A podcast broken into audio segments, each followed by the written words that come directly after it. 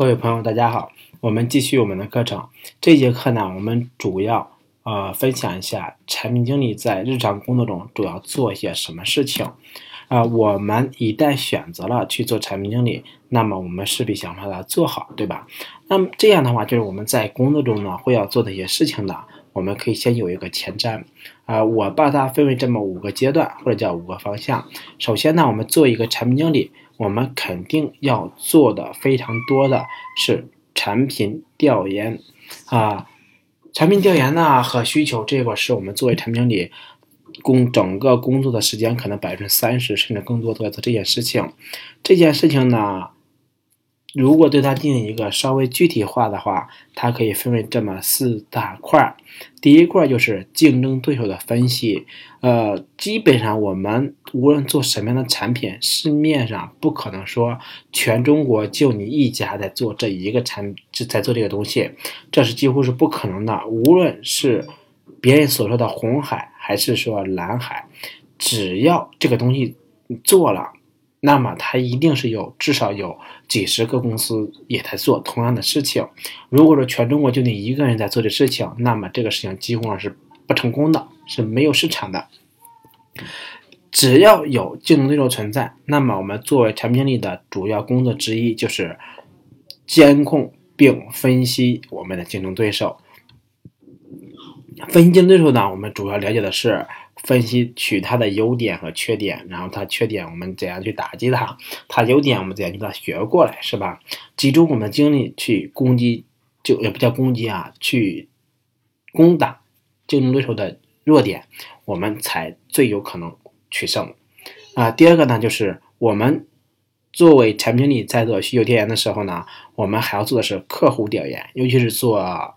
To B 的产品，就是说商家服务类的产品，那么你的客户付费了，那么你势必需要对你已经付费的客户进行回访啊，定期的回访跟进，或者是实地考察，来了解客户的这个真实的。工作现状是什么？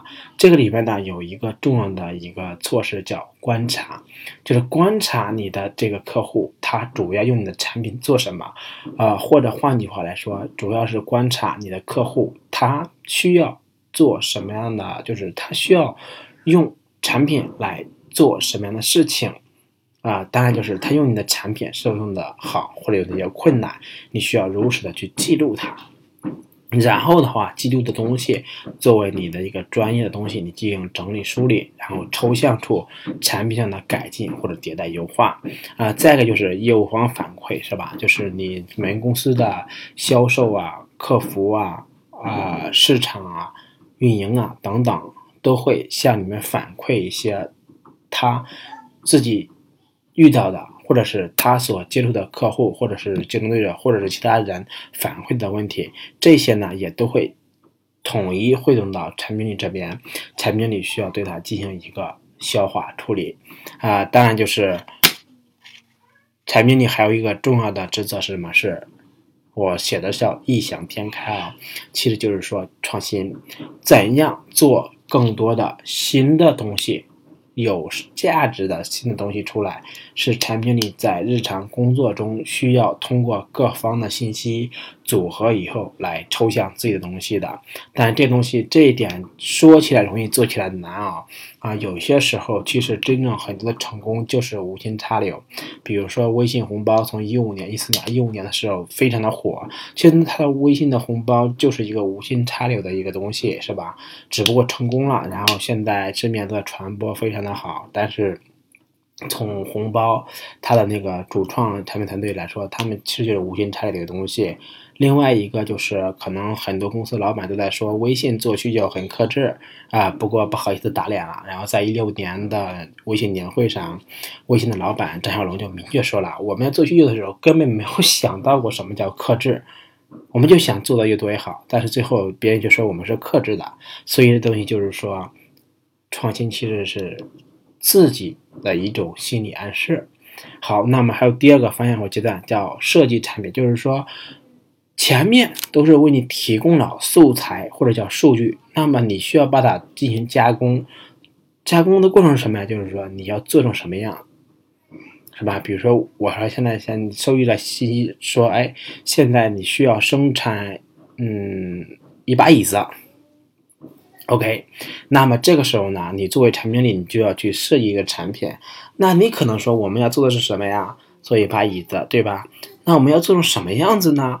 这一把椅子呢，就是说是跟现在市面上有椅子一模一样的，还是说我们要什么呀？比如说用什么样的材料呢？是木的、木头的，还是是是什么塑料的？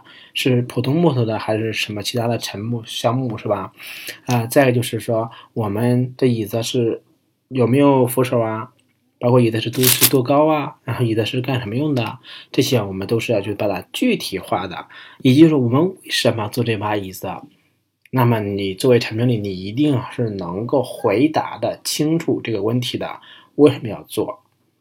啊，再一个就是这就做完。比如这个椅子，你说我一把椅子我打到十年做一个非常完美的椅子行吗？不行的，客户等不了是吧？哎，这椅子可能说一个月以后必须要做出来，那么这一个月你能做出来多少东西？这个椅子做到一个满足什么样的核心功能？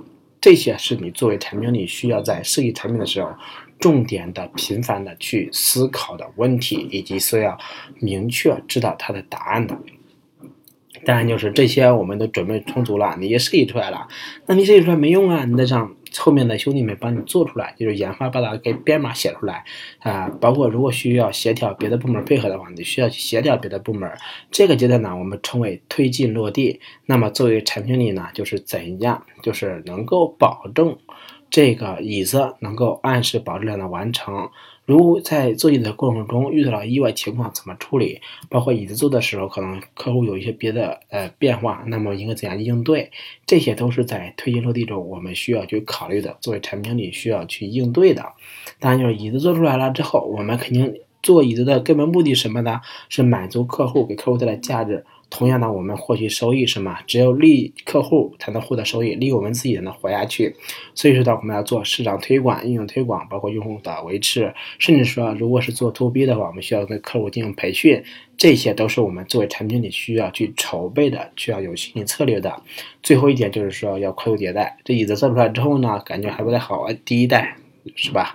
比如说到客户用完之后，发现说这椅子要是能有一个什么样的功能好了，那么我们可能在第二代生产第二批椅子的时候，就要把这些功能给加进去。这个呢，我们称之为快速迭代，就是说打磨我们的产品，并且不断的升级，最终呢，我们达到一个非常的爆点，比如叫人体工程学的中国式人体工程学的椅子，最符合中国人的人体工程学椅子的这么一个爆点，然后呢，我们产品有可能就成了。